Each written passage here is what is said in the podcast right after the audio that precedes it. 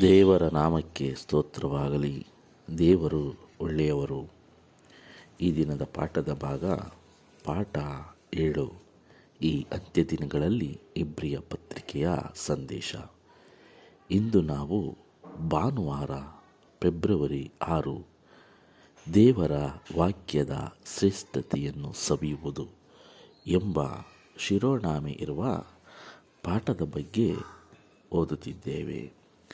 ಪ್ರಿಯರೇ, ನಾವು ಇಬ್ರಿಯರಿಗೆ ಬರೆದ ಪತ್ರಿಕೆ ಆರನೇ ಅಧ್ಯಾಯ ನಾಲ್ಕು ಮತ್ತು ಐದನೇ ವಚನವನ್ನು ಓದೋಣ. ಒಂದು ಸಾರಿ ಜ್ಞಾನ ಪ್ರಕಾಶದಲ್ಲಿ ಸೇರಿ ಪರಲೋಕದಿಂದಾದ ದಾನದ ಅನುಭವವನ್ನು ಹೊಂದಿ ಪವಿತ್ರಾತ್ಮ ವರದಲ್ಲಿ ಪಾಲುಗಾರರಾಗಿ ದೇವರ ವಾಕ್ಯದ ಶ್ರೇಷ್ಠತೆಯನ್ನು ಮುಂದಣ ಯುಗದ ಮಹತ್ವವನ್ನು ಅನುಭವಿಸಿದವರು ಭ್ರಷ್ಟರಾದರೆ ಅವರಲ್ಲಿ ತಿರುಗಿ ಮಾನಸಾಂತರವನ್ನು ಹುಟ್ಟಿಸುವುದು ಅಸಾಧ್ಯ. ಯಾಕೆಂದರೆ ಅವರು ತಮ್ಮ ಪಾಲಿಗೆ ದೇವರ ಮಗನನ್ನು ಪುನಃ ಶಿಲುಬೆಗೆ ಹಾಕುವರು. ಆತನನ್ನು ಎಲ್ಲರ ಮುಂದೆ ಅವಮಾನಪಡಿಸುವವರು ಆಗಿದ್ದಾರೆ. ಬೇರೆ ಜ್ಞಾನ ಪ್ರಕಾಶದಲ್ಲಿ ಸೇರುವುದು ಅಂದರೆ ಇಬ್ರಿಯರಿಗೆ ಬರೆದ ಪತ್ರಿಕೆ ಹತ್ತನೇ ಅಧ್ಯಾಯ ಮೂವತ್ತೆರಡನೇ ವಚನದಲ್ಲಿ ಹೀಗೆ ಹೇಳುತ್ತದೆ. ಇರಲಾಗಿ ನೀವು ಜ್ಞಾನ ಪ್ರಕಾಶದಲ್ಲಿ ಸೇರಿ ಕಷ್ಟಾನುಭವವೆಂಬ ಬಲು ಹೋರಾಟವನ್ನು ಸಹಿಸಿಕೊಂಡ ಇಂದಿನ ದಿನಗಳನ್ನು ನೆನಪಿಗೆ ತಂದುಕೊಳ್ಳಿರಿ. ಪ್ರಿಯರೇ, ಯೇಸು ಕ್ರಿಸ್ತರನ್ನು ಯಾರು ಅಂಗೀಕರಿಸಿದ್ದಾರೋ? ಯಾರು ದೇವರ ಸನ್ನಿಧಾನವನ್ನು ಆಶ್ರಯಿಸಿಕೊಂಡಿದ್ದಾರೋ? ಯಾರು ಪರಲೋಕ ರಾಜ್ಯದ ಬಗ್ಗೆ ಒಂದು ಕನಸನ್ನು ಕಾಣುತ್ತಿದ್ದಾರೋ? ಎಂದು ಯೇಸುಕ್ರಿಸ್ತರು ಈ ಭೂಮಿಗೆ ಎರಡನೇ ಸಾರಿ ಬರುತ್ತಾರೆ. ಆಗ ನನ್ನ ಜೀವನ ಬದಲಾಗುತ್ತದೆ ಎಂದು ನಿರೀಕ್ಷೆಯನ್ನಿಟ್ಟುಕೊಂಡು ಕಾಯುತ್ತಿದ್ದಾರೋ? ಅನೇಕರು ದೇವರಿಗೋಸ್ಕರ ತಮ್ಮ ಪ್ರಾಣಗಳನ್ನೇ ಕೊಟ್ಟಿದ್ದಾರೆ. ರಕ್ತ ಸಾಕ್ಷಿಯಾಗಿ ಈ ಲೋಕದಲ್ಲಿ ಪ್ರಾಣ ಬಿಟ್ಟಿದ್ದಾರೆ. ಉದಾಹರಣೆಗೆ ಯೇಸು ಸ್ವಾಮಿಯ ಶಿಷ್ಯರುಗಳು.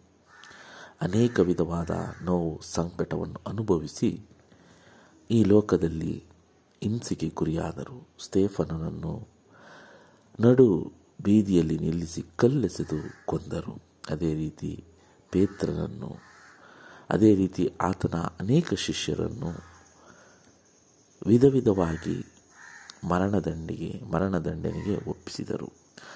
ಅಷ್ಟೆಲ್ಲ ನೋವು, ಕಷ್ಟ, ಹಿಂಸೆಗಳನ್ನು ಬಂದರೂ ಸಹ ಅವರೆಲ್ಲ ಪ್ರಾಣವನ್ನು ಕೊಡುವುದಕ್ಕೆ, ತಮ್ಮ ಪ್ರಾಣವನ್ನು ತ್ಯಾಗ ಮಾಡುವುದಕ್ಕೆ ಸಂತೋಷವಾಗಿ ಒಪ್ಪಿಕೊಂಡರು. ಪೌಲನು ಸಹ ಅನೇಕ ಬಾರಿ ಈ ಇಬ್ರಿಯ ಪತ್ರಿಕೆ ಒಟ್ಟು ಹದಿನಾಲ್ಕು ಪುಸ್ತಕಗಳನ್ನು ಬರೆದಿರುವ ಪೌಲನು ಸಹ ಮೊದಲು ಮೊದಲು ದೇವರಿಗೆ ಬಹಳ ವಿರೋಧಿಯಾಗಿ ಕಾರ್ಯ ಮಾಡುತ್ತಿದ್ದ. ಅದಕ್ಕಾಗಿ ನಾವು ಅಪೋಸ್ತಲರ ಕೃತ್ಯಗಳು ಇಪ್ಪತ್ತಾರನೇ ಅಧ್ಯಾಯವನ್ನು ಓದಿದಾಗ ಅರ್ಥವಾಗುತ್ತದೆ. ಅನೇಕ ದೇವರ ವಿರೋಧಿಯಾದ ಕೆಲಸಗಳನ್ನು ಮಾಡುತ್ತಿದ್ದ. ಯೇಸು ಕ್ರಿಸ್ತರ ಹೆಸರನ್ನು ಹೇಳಿದರೆ ಕೊಲೆ ಮಾಡುತ್ತಿದ್ದ. ಅಂಥ ವ್ಯಕ್ತಿ ಮುಂದೊಂದು ದಿನ ಯೇಸು ಕ್ರಿಸ್ತರಿಗಾಗಿ ತಮ್ಮ ಪ್ರಾಣವನ್ನೇ ಕೊಡುವುದಕ್ಕೆ ತಯಾರಾದ. ಆತನ ಮನಸ್ಸು ಎಷ್ಟು ಪರಿವರ್ತನೆ ಆಯಿತು ಯಾಕೆ ಇವರೆಲ್ಲ ಪರಿವರ್ತನೆಯಾದರು? ಪ್ರಿಯರೇ, ಯೇಸುಕ್ರಿಸ್ತರು ಈ ಲೋಕದಲ್ಲಿ ಒಟ್ಟಿ ಎರಡು ಸಾವಿರ ವರ್ಷಗಳಾದವು. ನಾವು ಅಪೋಸ್ತಲರ ಕೃತ್ಯಗಳು ಇಪ್ಪತ್ತಾರು, ಹದಿನೇಳು, ಹದಿನೆಂಟನೇ ವಚನ ಹಾಗೂ ಎಫೆಸದವರಿಗೆ ಬರೆದ ಪತ್ರಿಕೆ ಐದನೇ ಅಧ್ಯಾಯ ಹನ್ನೊಂದನೇ ವಚನ, ಒಂದನೇ ತೆಸಲೋನಿಕ ಐದನೇ ಅಧ್ಯಾಯ ನಾಲ್ಕು, ಐದು ವಚನ ಹೀಗೆ ಅನೇಕ ವಾಕ್ಯಗಳನ್ನು ನೋಡಿದಾಗ ಆ ವಾಕ್ಯಗಳು ಪ್ರತಿಯೊಬ್ಬ ಮನುಷ್ಯನನ್ನು ಯಾರು ಯೇಸುಕ್ರಿಸ್ತನ ಬಳಿಗೆ ಬರುತ್ತಾರೋ ಅವರ ಮನಸ್ಸನ್ನು, ಅವರ ಜೀವನವನ್ನು ಬದಲಾಯಿಸಿದೆ ಅಂದರೆ ಈ ವಾಕ್ಯ ಒಬ್ಬ ಮನುಷ್ಯನ ಜೀವನವನ್ನೇ ಬದಲಾಯಿಸಿ ಆ ಒಂದು ಪ್ರಾಣ ಕೊಡುವುದಕ್ಕೂ ನಾನು ತಯಾರಾಗುತ್ತೇನೆ ಎಂದು ಹೇಳುವ ಮಟ್ಟಿಗೆ ಒಬ್ಬ ಮನುಷ್ಯ ಬದಲಾಯಿಸುವ ಶಕ್ತಿ ವಾಕ್ಯಕ್ಕಿದೆ ಎಂದರೆ ಈ ವಾಕ್ಯದಲ್ಲಿ ಜೀವವಿದೆ ಅಂತ. ಅದಕ್ಕೆ ಯೇಸುಕ್ರಿಸ್ತರು ಹೇಳುತ್ತಾರೆ, ನಾನೇ ಜೀವವುಳ್ಳ ರೊಟ್ಟಿ. ಆ ರೊಟ್ಟಿ ಯಾವುದೆಂದರೆ ದೇವರ ವಾಕ್ಯ. ಅಪೋಸ್ತಲ ಕೃತ್ಯಗಳು ಎರಡನೇ ಅಧ್ಯಾಯ ಮೂವತ್ತೆಂಟನೇ ವಚನ ಹಾಗೂ ರೋಮಾಪುರದವರಿಗೆ ಐದು ಹದಿನೈದು. ಯೋಹಾನ ಏಳು ಮೂವತ್ತೊಂಬತ್ತು ಮೂವತ್ತೇಳನೇ ವಚನ. ಹೀಗೆ ಕೊಲಸೆಯವರಿಗೆ ಎರಡನೇ ಅಧ್ಯಾಯ ಹನ್ನೆರಡು ಹದಿಮೂರನೇ ವಚನ. ಈ ವಾಕ್ಯಗಳನ್ನೆಲ್ಲ ಓದುವುದಕ್ಕೆ ಹೆಚ್ಚಿನ ಸಮಯ ಬೇಕಾಗುವುದು. ಆದರೆ ಈ ವಾಕ್ಯದ ಒಂದು, ಆ ಸಾರಾಂಶವೇನೆಂದರೆ ಆ ವಾಕ್ಯಗಳು ಒಬ್ಬ ಮನುಷ್ಯನನ್ನು ಬದಲಾಯಿಸುವಂಥ ಶಕ್ತಿ ಈ ವಾಕ್ಯಕ್ಕಿದೆ ಆ ವಾಕ್ಯದ ಶ್ರೇಷ್ಠತೆಯನ್ನು ಅರ್ಥ ಮಾಡಿಕೊಳ್ಳುವ ಶಕ್ತಿ ಈ ವಾಕ್ಯಕ್ಕಿದೆ. ಈ ವಾಕ್ಯವನ್ನು ನಾವು ಗಂಭೀರವಾಗಿ ಗಮನಿಸಿದಾಗ ದೇವರು ಎಷ್ಟು ಶಕ್ತಿಶಾಲಿ ದೇವರು ಕೊಟ್ಟುವ ಈ ವಾಕ್ಯಗಳಲ್ಲಿ ಎಷ್ಟೊಂದು ಬಲವಿದೆ. ಈ ವಾಕ್ಯವನ್ನು ನಾವು ಸಂಪೂರ್ಣವಾಗಿ ಓದಿದಾಗ ನನ್ನನ್ನು ನಾನು ದೇವರಿಗೆ ಅರ್ಪಿಸಲು ಸಿದ್ಧನಾಗುತ್ತೇನೆ. ಪ್ರಿಯರೇ, ಈ ವಾಕ್ಯದಲ್ಲಿರುವಂತಹ ಶಕ್ತಿ ಜಗತ್ತಿನ ಇನ್ಯಾವುದೇ ವಾಕ್ಯಗಳಿಗೂ ಇಲ್ಲ. ಆ ರೀತಿಯಾದ ವಾಕ್ಯಗಳು ಸತ್ಯವೇದದಲ್ಲಿ ಅಡಕವಾಗಿವೆ. ಅನೇಕರು ಸತ್ಯವೇದವನ್ನು ಓದಿ, ಸತ್ಯವೇದವನ್ನು ಆರಾಧನೆ ಮಾಡಿ ಅದರ ಮಹತ್ವವನ್ನು ತಿಳಿದುಕೊಂಡು ಇಂದು ಪ್ರಾಣ ಕೊಡಲು ಯೇಸುಸ್ವಾಮಿಗೋಸ್ಕರ ಪ್ರಾಣ ಕೊಡಲು ಸಿದ್ಧರಾಗಿದ್ದಾರೆ. ಯೇಸು ಕ್ರಿಸ್ತರು ಈ ಭೂಲೋಕದಲ್ಲಿ ಬದುಕಿದಾಗ ಅವರು ಹನ್ನೆರಡು ಜನ ಶಿಷ್ಯರನ್ನು ಇಟ್ಟುಕೊಂಡಿದ್ದರು. ಅವರು ಮಾಡಿದಂಥ ಸುವಾರ್ಥ ಸೇವೆ ಹಾಗೂ ಹನ್ನೆರಡು ಜನ ಮಾಡಿದಂಥ ಸುವಾರ್ಥ ಸೇವೆಯಿಂದಲೇ ಇಂದು ಈ ಲೋಕದಲ್ಲಿ ಕೋಟ್ಯಾನುಕೋಟಿ ಯೇಸು ಸ್ವಾಮಿಯ ಶಿಷ್ಯರಾಗಿ ಬಾಳುತ್ತಿದ್ದಾರೆ. ಅನೇಕರು ಪ್ರಾಣ ಕೊಡುವುದಕ್ಕೂ ಸಹ ಸಿದ್ಧರಿದ್ದಾರೆ. ಅನೇಕರು ಯೇಸು ಸ್ವಾಮಿಗೋಸ್ಕರ ಪ್ರಾಣವನ್ನು ಕೊಟ್ಟಿದ್ದಾರೆ. ಪ್ರಾಣ ಕೊಡುವಂತಹ ಮನಸ್ಥಿತಿ ನಮಗೆ ಬರಲು ಕಾರಣವೇನು? ಇಲ್ಲಿ ಯಾವುದೇ ಆಮಿಷವಿಲ್ಲ. ಇಲ್ಲಿ ಯಾವುದೇ ನಮಗೆ ಒಂದು ಆಸೆ ತೋರಿಸುವಂತಹ ವಿಷಯಗಳಿಲ್ಲ. ಆದರೆ ಇವರೇ ನಿಜವಾದ ದೇವರು ಎಂದು ಈ ವಾಕ್ಯಗಳು ಸಾಕ್ಷಿ ಕೊಡುತ್ತವೆ. ಆ ವಾಕ್ಯಗಳಲ್ಲಿ ಅಷ್ಟೊಂದು ಶ್ರೇಷ್ಠತೆ ಇದೆ, ಅಷ್ಟೊಂದು ಶಕ್ತಿ ಇದೆ. ಈ ವಾಕ್ಯವನ್ನು ಯಾರು ಗಂಭೀರವಾಗಿ ಓದಿ ಅರ್ಥ ಮಾಡಿಕೊಳ್ಳುತ್ತಾರೋ ಅವರು ನಿಜವಾದ ದೇವರನ್ನು ಕಾಣುತ್ತಾರೆ. ದೇವರ ಶಕ್ತಿಯನ್ನು ಕಾಣುತ್ತಾರೆ. ದೇವರ ಮಹಿಮೆಯನ್ನು ಕಾಣುತ್ತಾರೆ ಎಂದು ಈ ವಾಕ್ಯಗಳು ನಮಗೆ ಕಲಿಸಿಕೊಡುತ್ತವೆ. ಈ ವಾಕ್ಯಗಳನ್ನು ನಾವು ಓದಿದಾಗ ಅಪೋಸ್ತಲರ ಕೃತ್ಯಗಳು ಇಪ್ಪತ್ತಾರನೇ ಅಧ್ಯಾಯ ಹದಿನೇಳು, ಹದಿನೆಂಟನೇ ವಚನದಲ್ಲಿ ಯೇಸುಸ್ವಾಮಿ ಹೀಗೆ ಹೇಳುತ್ತಾರೆ, ನಾನು ನಿನ್ನನ್ನು ಇಸ್ರೇಲ್ ಜನರ ಕೈಯೊಳಗಿಂದಲೂ ಅನ್ಯ ಜನರ ಕೈಯೊಳಗಿಂದಲೂ ಬಿಡಿಸುವೆನು. ಇದು ಪೌಲನಿಗೆ ಯೇಸುಸ್ವಾಮಿ ಹೇಳುವಂಥ ವಾಗ್ದಾನ. ಅವರು ಕತ್ತಲೆಯಿಂದ ಬೆಳಕಿಗೂ ಸೈತಾನನ ಅಧಿಕಾರದಿಂದ ದೇವರ ಕಡೆಗೆ ತಿರುಗಿಕೊಂಡು ನನ್ನಲ್ಲಿ ನಂಬಿಕೆ ಇಡುವುದರಿಂದ ಪಾಪ ಪರಿಹಾರವನ್ನು ಪವಿತ್ರಾದ ಹಕ್ಕನ್ನು ಹೊಂದುವಂತೆ ಅವರ ಕಣ್ಣುಗಳನ್ನು ತೆರೆಯಬೇಕೆಂದು ಅವರ ಬಳಿಗೆ ನಾನು ನಿನ್ನನ್ನು ಕಳಿಸುತ್ತೇನೆ ಯೇಸುಕ್ರಿಸ್ತರನ್ನೇ ಅವಮಾನಪಡಿಸಿ, ಯೇಸುಕ್ರಿಸ್ತರನ್ನೇ ಹಿಂಸೆ ಮಾಡುತ್ತಿದ್ದ ಪೌಲನನ್ನು ದೇವರು ಇಲ್ಲಿ ಆರಿಸಿಕೊಳ್ಳುತ್ತಾರೆ.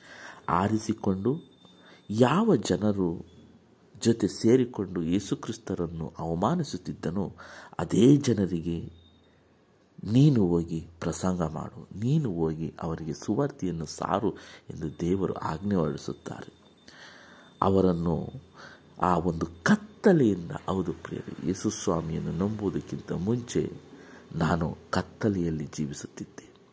ಈ ಜಗತ್ತಂದರೆ ಏನು? ಈ ಲೋಕ ಅಂದರೆ ಏನು?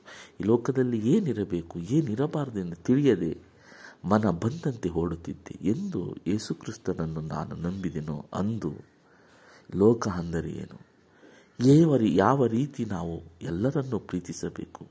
ಪ್ರತಿಯೊಬ್ಬ ಮನುಷ್ಯನು ನನಗೆ ಸಹೋದರನು. ಪ್ರತಿಯೊಬ್ಬರನ್ನು ನಾನು ಪ್ರೀತಿಯಿಂದ ಕಾಣಬೇಕು ಎಂಬ ಮನೋಭಾವನೆ ಸತ್ಯವೇದವನ್ನು ಓದಿದ ನಂತರ ನನಗೆ ಅರ್ಥವಾಯಿತು. ಅದೇ ರೀತಿಯಾಗಿ ಪೌಲನು ಸಹ ಎಲ್ಲರನ್ನು ದ್ವೇಷಿಸುತ್ತಾ ಕ್ರೈಸ್ತರನ್ನು ಹಿಂಸೆ ಮಾಡುತ್ತಿದ್ದನು. ಆತನು ಸಹ ಈ ಒಂದು ದೇವರ ಆಶೀರ್ವಾದದಿಂದ ದೇವರು ಆರಿಸಿಕೊಂಡ ಮೇಲೆ ಆತನು ಬದಲಾವಣೆಯಾದ. ಸೈತಾನನ ಅಧಿಕಾರದಿಂದ ದೇವರ ಕಡೆಗೆ ತಿರುಗಿಕೊಳ್ಳುವ ಒಂದು ದಾರಿ ಮಾರ್ಗವನ್ನು ದೇವರು ಈ ವಾಕ್ಯದ ಮುಖಾಂತರ ನಮಗೆ ತೋರಿಸಿದರು. ಹಾಗಾಗಿ ಈ ವಾಕ್ಯಗಳು ಒಬ್ಬೊಬ್ಬ ಮನುಷ್ಯನ ಜೀವನವನ್ನು, ಬದುಕನ್ನು, ಆತನ ಗುಣಗಳನ್ನು ಬದಲಾಯಿಸುವ ಶಕ್ತಿ ಈ ವಾಕ್ಯಕ್ಕಿದೆ ಅಂದರೆ ಈ ವಾಕ್ಯದಲ್ಲಿ ಎಷ್ಟೊಂದು ಶ್ರೇಷ್ಠತೆ ಇದೆ. ಎಷ್ಟೊಂದು ಶಕ್ತಿ ಇದೆ. ಅದನ್ನು ಸವಿಯುವಂತಹ ಮನಸ್ಥಿತಿ ನಮಗಿದೆಯಾ? ಈ ರೀತಿ ದೇವರು ವಿಶೇಷವಾಗಿ ಪ್ರತಿಯೊಬ್ಬರನ್ನು ಆ ಒಂದು ವಾಕ್ಯದ ಮುಖಾಂತರ ಕರೆಯುತ್ತಾರೆ. ಅರಣ್ಯಕಾಂಡ ಹದಿನಾಲ್ಕನೇ ಅಧ್ಯಾಯ ಒಂದನೇ ವಚನದಲ್ಲಿ ಅದನ್ನು ಕೇಳಿ ಜನ ಸಮೂಹದವರೆಲ್ಲರೂ ಗುಲ್ಲು ಮಾಡಿ ಬಹಳ ಕೂಗಿಕೊಂಡರು. ಪ್ರಿಯರೇ ಅರಣ್ಯಕಾಂಡ ಹದಿನಾಲ್ಕನೇ ಅಧ್ಯಾಯ ಒಂದರಿಂದ ಮೂವತ್ತೈದನೇ ವಚನವನ್ನು ನಾವು ಓದಿದಾಗ, ಆ ಮೂವತ್ತು ಮೂವತ್ತೈದನೇ ವಚನದಲ್ಲಿ ಇದು ಯಹೋವನೆಂಬ ನಾನೇ ಹೇಳಿದ ಮಾತು, ನನಗೆ ವಿರೋಧವಾಗಿ ಕೂಗಿಕೊಂಡಿರುವ ಈ ದುಷ್ಟ ಸಮೂಹದವರೆಲ್ಲರಿಗೂ ಈ ಮಾತಿನ ಮೇರೆಗೆ ಮಾಡಲೇ ಮಾಡುತ್ತೇನೆ. ಈ ಅರಣ್ಯದಲ್ಲಿ ಇವರೆಲ್ಲರೂ ಸಾಯಬೇಕು ಎಂದು ಹೇಳಿದನು.